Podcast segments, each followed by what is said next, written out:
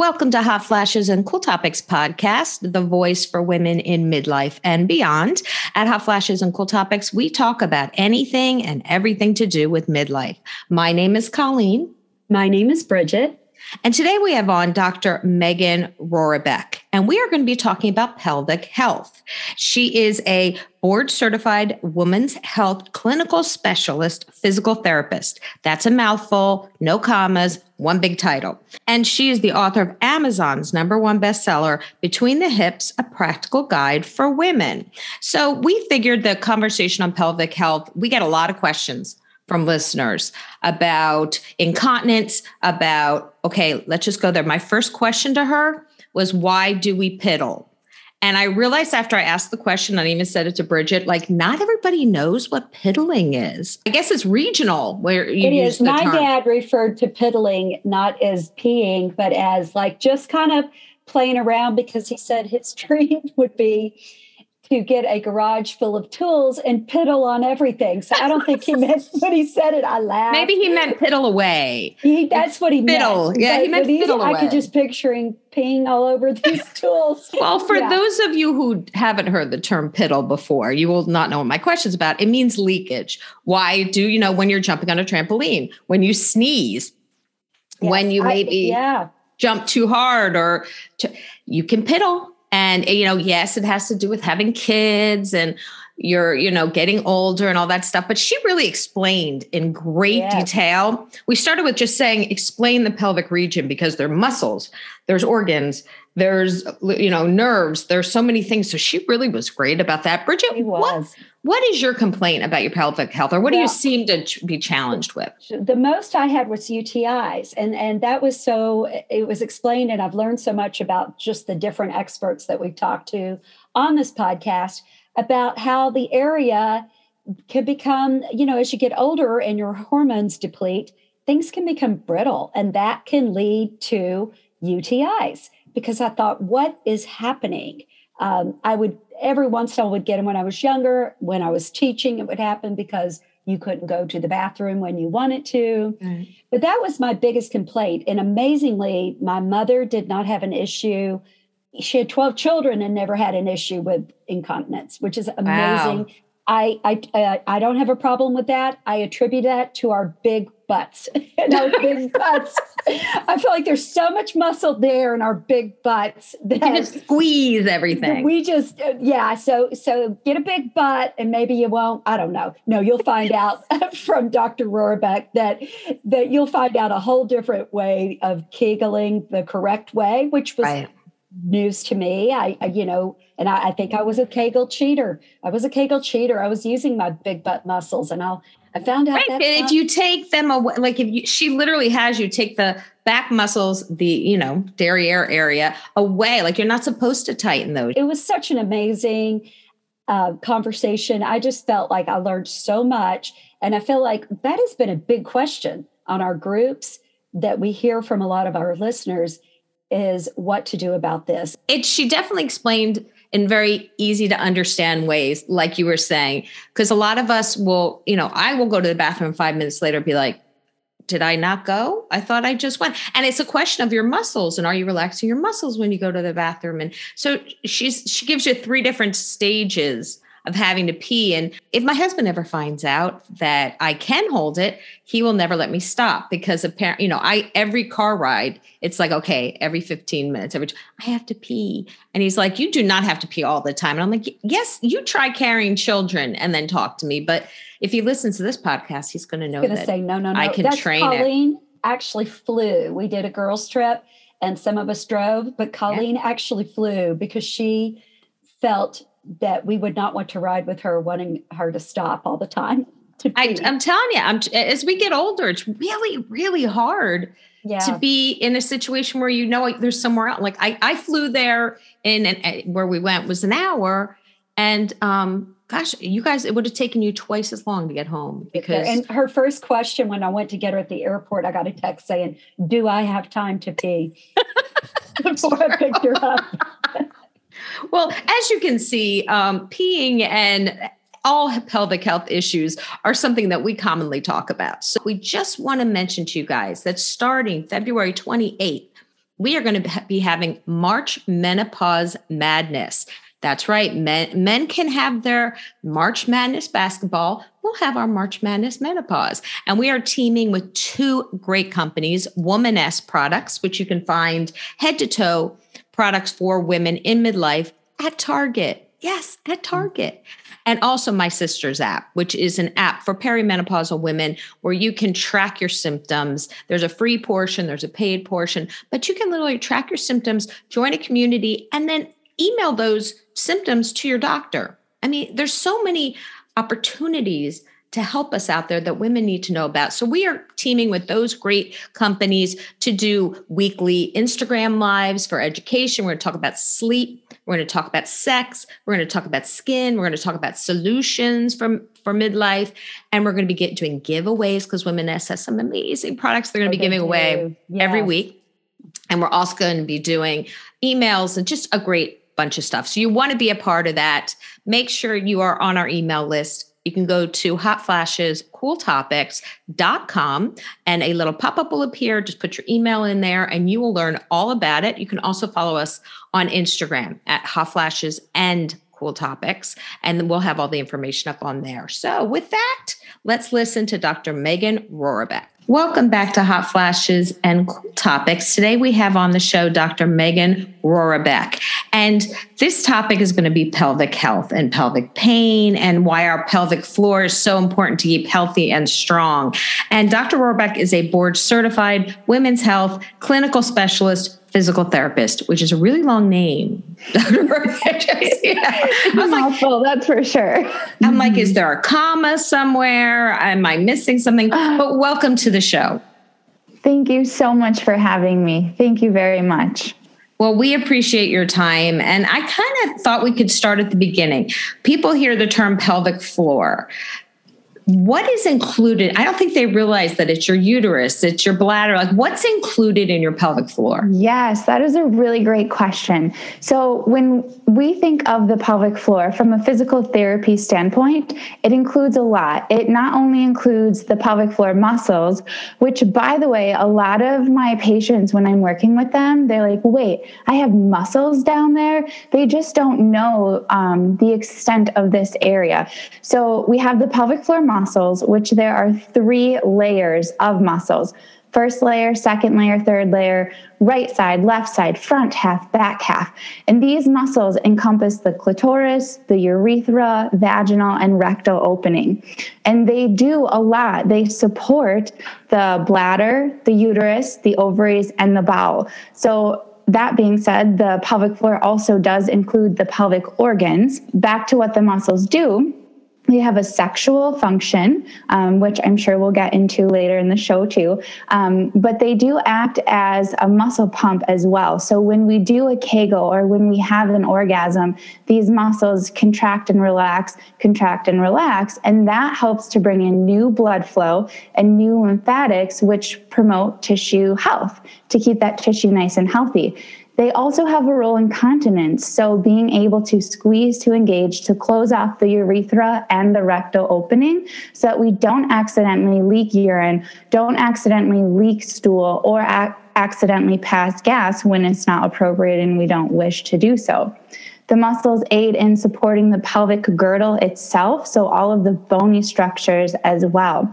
So in addition to the pelvic floor muscles, we have the bones. So the bony pelvis, which includes the pubic symphysis, our tailbone, our sit bones, which are those bones under our butt cheek muscles, and then even connecting into our sacrum and our low back. So in pelvic floor physical therapy, we do look at all of those things, the hips, the spine, the pelvis, because it is so grossly related. And then we can also include the abdominal wall when we think about the pelvic floor, because behind the pubic bone, where the pelvic floor muscles attach, is where the abdominal wall comes in and attach. So we like to think of those muscles as best friend muscles in physical therapy. Um, and then we also have the nerves. So these pelvic floor muscles are innervated or get their ability to work and sense feeling through the nerves. So there is a, and we have glands, um, So there's a ton to think about when we think about the pelvic floor. Um, it's I tell people it's a whole nother world down there, really. I mean, I've been reading your book. So her book is titled Between the Hips, A Practical Guide for Women. And I cannot recommend it enough. I learned so much reading this book.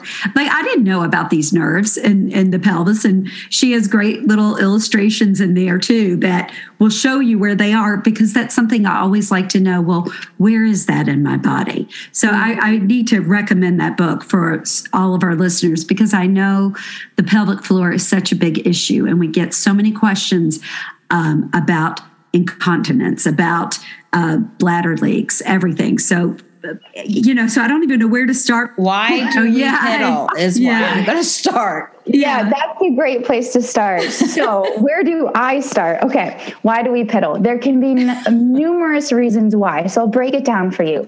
If we're going to think about in the sense of the pelvic floor muscles, why does this happen?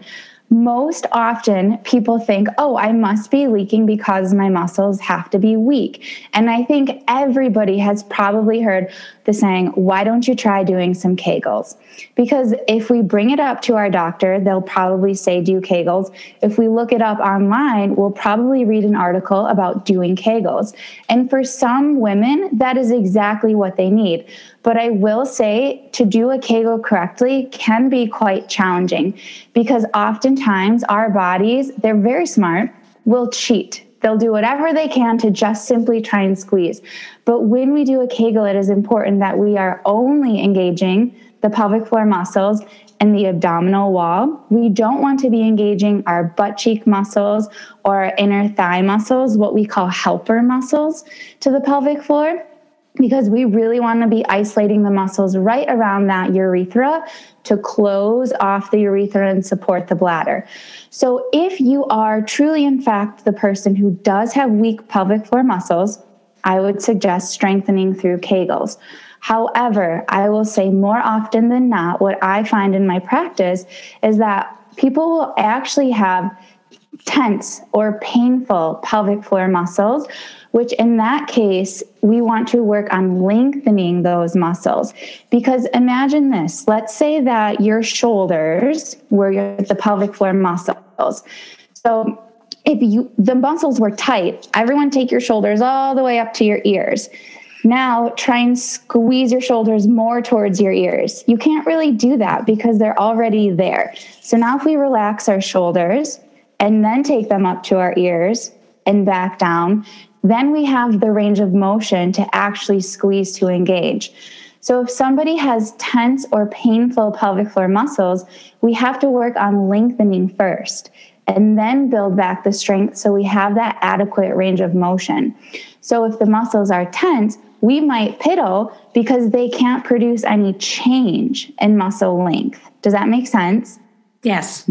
No, it, yeah, it does. Yeah. So one reason why someone may piddle is because their their pelvic floor muscles aren't functional functioning optimally. So that would be how we address that issue from a neuromusculoskeletal standpoint. However, there's a whole slew of what we call behavioral issues as well. So if we look at the behavioral issues as to why does someone leak, it can be for a number of reasons. One might be, what are they drinking? So unfortunately, all of the good things that we enjoy, coffee, alcohol, orange juice, so anything that has caffeine, that's acidic, um, that has carbonation, seltzer water, soda, those are known bladder irritants. So if we drink those irritants and we don't get enough water, which is considered a bladder-friendly fluid, we irritate the lining of our bladder, and that bladder is going to be giving us what we can think about as like little spasms, saying, get this out, I don't like it. And that can cause us to leak urine, especially if we have a strong urge. That would be called urge urinary incontinence. On the flip side, if we leak with coughing, sneezing, laughing, lifting, jumping, pushing, pulling, any sort of exercise, that is what's called stress urinary incontinence. And that would be more so the issue where we don't have appropriate muscle coordination and function with our abdominal wall and pelvic floor. So there, as you can see through this lengthy answer, there isn't really a cookie cutter thing that we can say, this is why you leak and this is what you must do. We kind of have to look into the why behind it. If somebody did have those issues, they could go to a urologist and maybe be recommended a therapy. Like there are treatments that you can do for that. I'm sorry. Yes, okay. Absolutely. That's a good question. So physical pelvic floor physical therapy will completely address the why behind somebody has leakage.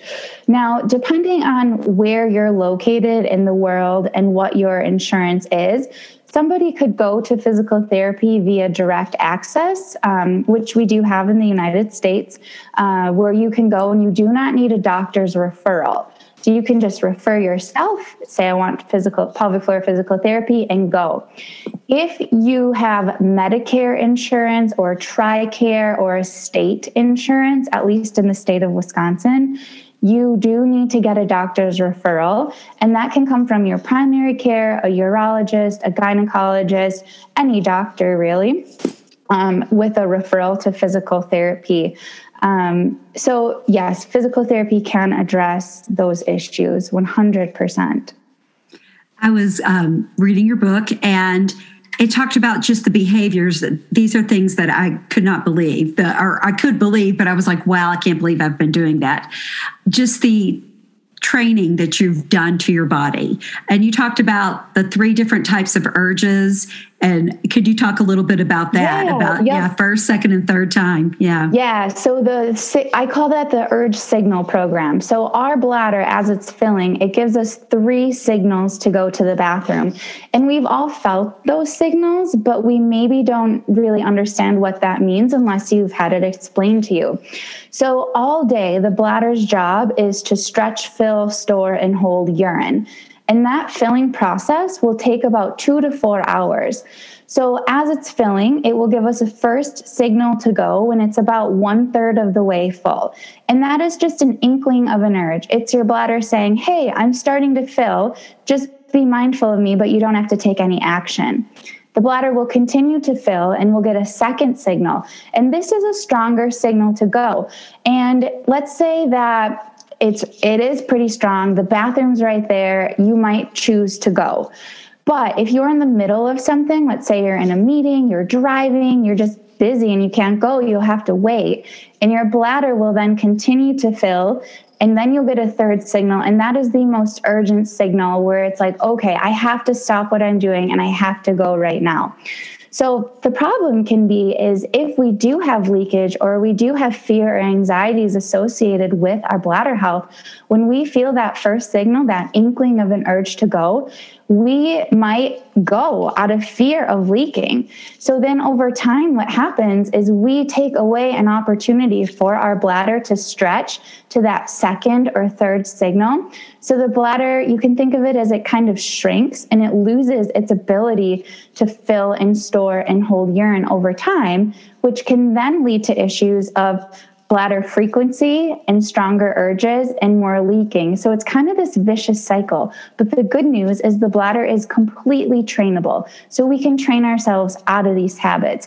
And a good tip that I tell all of my patients, and it's in the book too, is the ten second rule. So if we sit down and we go to the bathroom and our urine stream lasts for ten seconds, so you count one Mississippi, two Mississippi, a good true ten seconds, your bladder was truly full and it was appropriate to go. So you can use that as feedback to know, should have I gone or should have I not?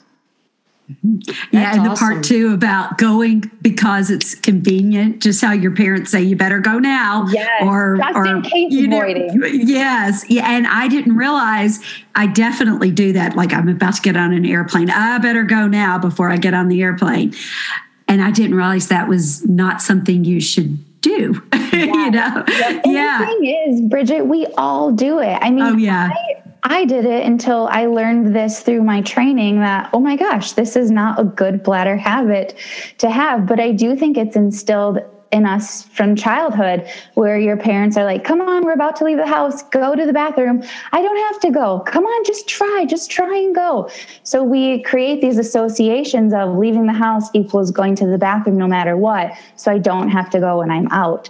So I tell people, let's say you're going to just run a short errand and you're going to be gone for thirty minutes. Well, can you wait thirty minutes, especially if you really don't have to go? And we should all be able to, um, especially let's say if you just went thirty minutes prior, because then you're only not going for potentially one hour. And we know normal bladder filling is every two to four.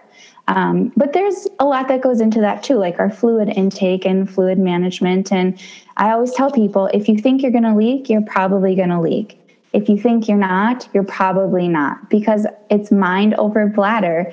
If we are fearful and, oh my gosh, here we go again, I'm going to leak, this is so terrible, we're probably going to leak. But if you can stay cool, calm, and collected and have control of your thoughts and control over your bladder, it goes a long, long ways. Wow. That's really good to know, because I'm one of those people, no one wants to travel in a car with me, because like every hour I need to pull off an exit to go. So now I can't let my husband listen to this episode, because he's going to be like, you could wait another thirty minutes. So yeah, make sure. Well, John, do, if, if Bridget's husband is listening, John, do not spill the beans.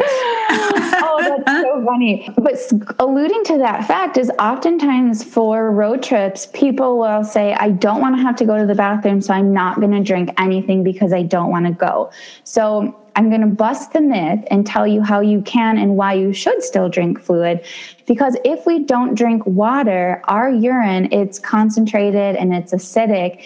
And that type of urine in and of itself can potentially irritate the bladder lining. So if we dehydrate ourselves, we can be irritating our bladder. So we do want to make sure that we're drinking fluid, preferably water. It's the best bladder-friendly fluid. And you want to space it. So I'd say water is crucial, but spacing is critical. So if we drink eight ounces of water every one and a half to two hours, we evenly space that out. So at no one point in time are we overloading our bladder where we're asking it to stretch too much too quickly. So for those road trips especially, stay hydrated, but don't overhydrate and don't underhydrate. Everything in moderation. And maybe don't drink the coffee or the soda if you're going to be hitting the road, because those could irritate the bladder. Yeah, I was I was so surprised too to see that the carbonated water, because I love carbonated water. Yes. And I thought, I didn't know that was an irritant. What what makes that an irritant? Yep, that's a great question. And I always have to clarify with my patients too, where they're like, oh yes, I drink plenty of water. And I'm like, regular water, or is this seltzer water or flavored water? And they're like, oh, seltzer water, but it's water, right? Um, but because it's carbonated, the carbonation in and of itself can irritate the bladder. Just why soda? Because it's carbonated, and oftentimes soda can be acidic and have artificial sweeteners. Those are all irritants too. Um, and it's not that carbonated water is an irritant for every single person. It's just that it's a common irritant. So you would have to trial and error it with yourself and notice, okay, yeah, in fact, when I do drink seltzer water, I do notice that I have a little bit more urgency, or I'm going to the bathroom more frequently, or I'm leaking a little bit on the way to the bathroom. Those are all um, signs that you would know that the fluid is an irritant to you. But some people can drink those irritants all day long and have no issues. And to that, I just say keep drinking it if that's what you want to drink. And flavored waters, can they also be irritants? Um, they can be, especially if they have artificial sweeteners in them. A lot of my patients have done well with hint water. Um, it's regular water, it's not carbonated, and it just has a hint of flavor. And that um, doesn't seem to be irritating to most people. So if you're going to drink a flavored water, I would recommend trying the hint water. Well, those are my husband's favorites. So there you go. Who, who you go. knew? One of, one of the other pelvic health issues that I want to talk about is pelvic pain. A lot of women, especially in midlife, start to complain that it is painful to have intercourse, that they are just, that is painful in their pelvic area. What can they do about that? Yes, absolutely. So the number one thing I will recommend is go to pelvic floor physical therapy, because it is treatable. You do not and should not live with pelvic pain, pain anywhere, but especially pelvic pain. And I think that women oftentimes get brushed aside when bringing this topic up to their provider, because there's this stigma or stereotype that, oh, you're a woman, oh, you're getting older, oh, maybe you've had children. This is just a normal part of aging, but it really isn't. So going to pelvic floor physical therapy is what I would recommend. And what your therapist will work with you on are tools. Well, first of all, identifying why are you having pain? Oftentimes there will be a degree of muscular dysfunction, whether those muscles are tense or painful, or you have some nerve irritation, or maybe you have vaginal dryness because you're perimenopausal, menopausal, postmenopausal, and that drop in estrogen can cause those tissues to become almost like brittle and frail and dry and less elastic. Um, so figuring out the why behind it. And if you do have issues with vaginal dryness, there are tons of um, topical creams that you can try, some hormonal, some non-hormonal. And that's something that your physical therapist can help guide you in, as well as your gynecologist.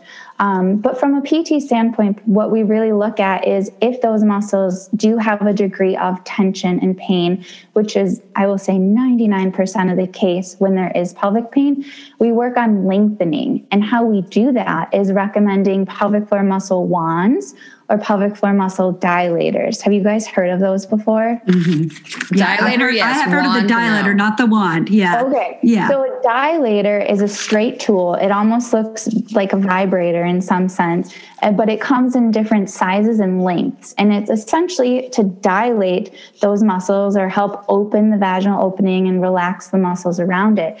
And you can use that dilator statically by inserting it vaginally and just letting it sit.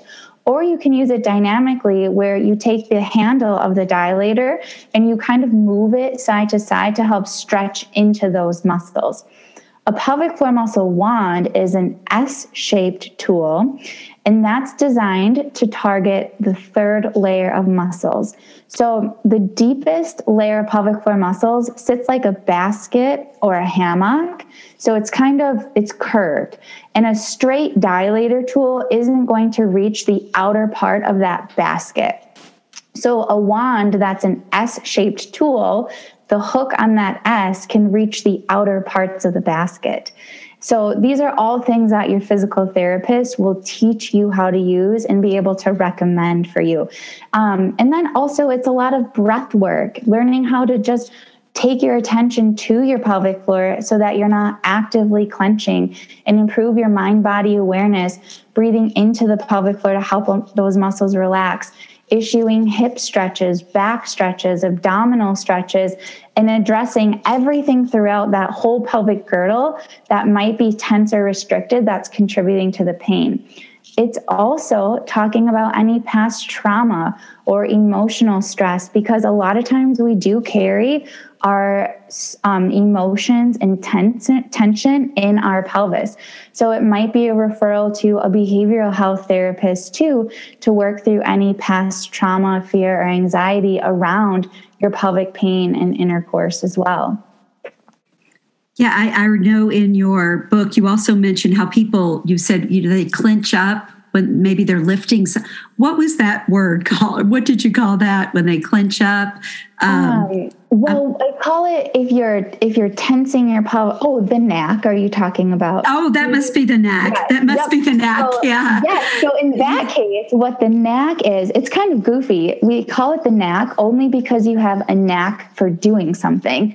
Um, so in that case, you would want to preemptively squeeze to engage your core and your pelvic floor prior to any sort of exertion, whether it's coughing, sneezing, laughing, lifting, pushing, pulling. And that is to give your body the support that it needs and also help to decrease any risk of stress incontinence. So if you leak when you sneeze, we'll say squeeze before you sneeze so that you try to engage prior. But the important thing is after you engage, you want to feel those muscles release and let go. So if you squeeze and you hold on to that squeeze and you don't feel that release, then we need to work on the lengthening and the relaxation. And that can uh, is often the case when one does have pelvic pain. Another thing that I thought was so interesting is, you know, you think about your pelvic floor and you think about pain in your pelvic region. You don't think about the fact that that also includes your rectum area. So constipation, and can you talk a little bit about the issues that you see around that in your pelvic area? Yes, exactly. So oftentimes when there is a degree of pelvic pain or tension, one does have constipation. Um, and that's because if you think about when we have a bowel movement, the muscles that surround the rectum, which are your pelvic floor muscles, need to be able to relax, lengthen, open up so that stool can pass through. But if we have tension or we don't have the coordination and we lack the ability to relax, that stool is going to have a really hard time coming out, which can contribute to constipation. Diet plays a huge role, getting enough fiber. Fluid plays a huge role because if we're dehydrated, our stool is more hard and dry. And exercise is important too. I tell patients, when you move, your bowels move. We need to move and stay active to keep our bowels moving. But when there is this degree of pain, it can be really hard to have a bowel movement. And additionally, with constipation can come hemorrhoids, can come hemorrhoids, and then that also can lead to more pain. So it can, again, be kind of this vicious cycle. Additionally, with pelvic pain and tension, we can also have bladder pain and tension because likewise, it can be hard for us to empty our bladder where we feel like, gosh, I really have to push or strain to empty to get all of this urine out, or it leaves us feeling like we're incompletely emptying our bladder where we go. And my goodness, five or ten minutes later, I feel like I have to go again, and I go and more comes out because those muscles can't fully relax while the bladder is trying to squeeze to empty. And you also said in your book that it's kind of the opposite with bowel movements, that when you feel the urge, you should go. Yes, exactly. Yes, yeah. I'm glad you brought that up, Bridget, yeah. Because the bladder and the bowel are exactly opposite in their roles, where the bladder is a storage organ designed to stretch, fill, store, and hold, where we do not want to go at that first signal. The bowels are a transit organ, meaning when we have that urge to go, we definitely want to listen and acknowledge that urge and try to eliminate the waste. Because if we hold on to that, our body will continue, well, the, the colon will continue to absorb liquid and nutrients that we do not need because it's ready to be passed. So that can lead us to feel bloated and sluggish, maybe some brain fog, and then ultimately making it even harder to pass that stool. So you definitely want to listen to those bowel urges and go, which for some people can be challenging, especially if you don't like to have a bowel movement outside of your home. Um, but the fact of the matter is, is we all poop. So you might as well just feel better and go when you have to go, no matter where that is, because we all do it. Yeah. Are there, is there physical therapy that can help with that also, with the yes, muscles? Yes, you bet. Yep. So when someone comes to pelvic floor physical therapy, no matter what they're coming for, like let's say that they're coming with the intention of addressing their pelvic pain or the intention of addressing, addressing their bladder or their bowel issues, no matter what they come for, we address it all because they're so closely and intricately related that we can't look at one thing and not the other. And I tell my patients, like, you are a whole person, so I can't get tunnel vision just on your bladder. I have to take a step back and look at your abdominal wall, your spine, your hips, your pelvic floor muscles, your bowel health, your bladder health, your sexual health, because more often than not, it is all related and connected. And if there are issues with one thing, there are probably some issues with another thing, or maybe things that are just kind of starting, but we can take care of it right away before it turns into a bigger problem. So we really do have to take a holistic approach and look at everything. And another thing you bring up is prolapse. Um, prolapse things. Can you talk a little bit about that? Yep. Yep, that's another great point. So a pelvic organ prolapse is when an organ, whether it is the bladder, the urethra, the uterus, or the bowel, begins either falling down onto itself or falling into the vaginal wall. And that can lead people to feel a lot of pelvic pressure or heaviness, low back pain, and it can lead to issues within your bladder or your bowel or pelvic pain and discomfort as well. Typically with a pelvic organ prolapse, you're going to feel the best in the morning because you've been lying flat all night.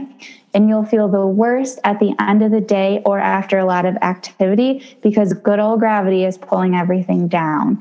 Um, again, oftentimes with pelvic organ prolapse, because an organ is falling down, people think, oh, I need to strengthen, which, yes, that is true. But if we need to lengthen those muscles first, especially if this has been going on for a long time and you've had pain and those muscles in response to that pain tend to tense up, we need to actually lengthen first and then rebuild your strength, not only the pelvic floor strength, but also your core strength and your hip strength. And then what I love to do with my patients is look at, why did this happen in the first place? Is it because you have poor body mechanics when you're lifting, or do you strain when you're constipated, and that constant straining has caused those organs to kind of fall down a little bit? So addressing the root cause is so important. And I'm going to put a little plug in here to anybody who's had surgery to correct a pelvic organ prolapse. Now that it's corrected, I would still say go to pelvic floor physical therapy so that you can look at just that. Why did this happen in the first place?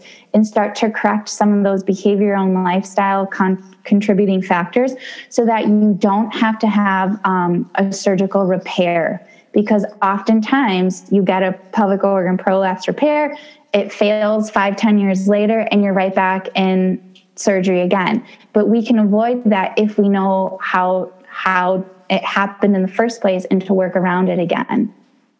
Is it helpful also if you have surgery like the hysterectomy to go to physical therapy? Yes, it is. And here's why. Because when we think about the pelvic organs from front to back, so from belly to spine, we have the bladder, then the uterus, then the bowel. And those organs are nuzzled in the pelvic cavity fairly tight, and they all act to support each other. So now when we take that uterus out, that middle organ, the bladder loses its backstop and the bowel loses its front support.